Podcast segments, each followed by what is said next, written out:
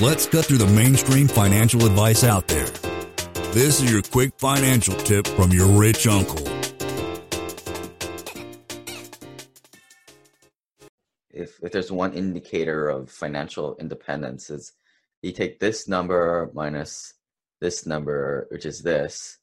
If you're making, if you're able to save more than 50, 60 grand a year, man, you're like in the top, at least top 20% of the people I talk to, which is like the 0.01% of the world, whatever that is. So that's a big thing. It's just now, now's this waiting game, right? This is the frustrating part when you're trying to grind from 200 to 500 to a million and right. it's gonna it's gonna even if you didn't even invest it you're gonna in five years you're gonna get up to half a million right saving it yeah 350 but yeah so what people don't realize is when i started with zero. It took i bought that first property then bought another property then 1031 and then this. It took me like seven years to get double digit units and that just it just moved like turtle speed. What about the idea of trying to go and find a broker and property manager and kind of piece together some single family homes yourself? How does that idea sound to you um, I'm not against it. Actually, I, I, feel fairly burned from the last experience with the turnkey. Yeah.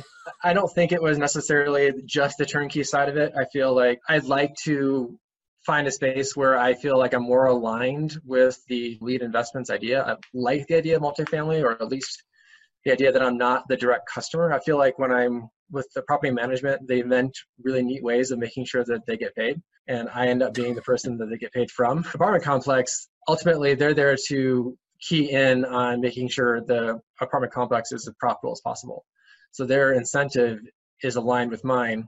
I feel like I'm a little bit at odds with the property management on a single family. But the syndications, in theory, they sound awesome. You have an asset manager in there, you have who's a partner that manages the property manager day to or week to week. But they don't all go well. That's the right. We, it's just like the turnkeys. You thought it was good, then you touch the stove and you're like, it hasn't. Which you haven't touched this. Live right now, and why I'm having this conversation with you works. How do I? Who do I trust? And is this just one more?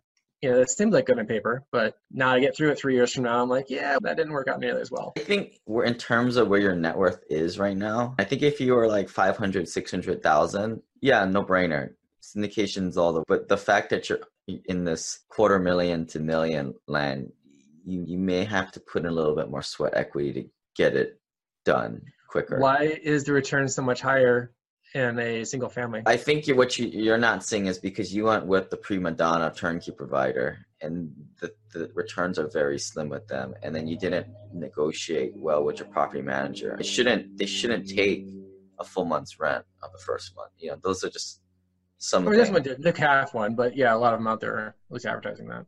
Like I think if if things go well, and I think you're going to get better, and as an investor, you could probably beat what syndications do. You don't want to. You definitely don't want to do that long term, right? But right it'll get you the half a million quicker. But you save pretty dang good. You're not like some guy who's only able to put 10, 20 grand into the bank every year. So right. I mean, I, I do feel like within a couple years, I have between the equity in my, in my home and I can get to 120,000 this year and maybe 60 or 70 next year allows me to at least put chips on the table as far as syndication goes.